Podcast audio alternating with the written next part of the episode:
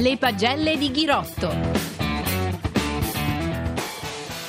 E allora partiamo subito, non possiamo non parlare di questo Lucas Postelberger, voto 10 perché oggi ha fatto proprio un colpo da autentico finisher. E guarda forse nemmeno ci credeva lui perché ho visto a un certo momento si girava un po' troppo, però oggi ha portato a casa tappa, maglia rosa, maglia ciclamino e maglia dei giovani, quindi ha fatto proprio un plane.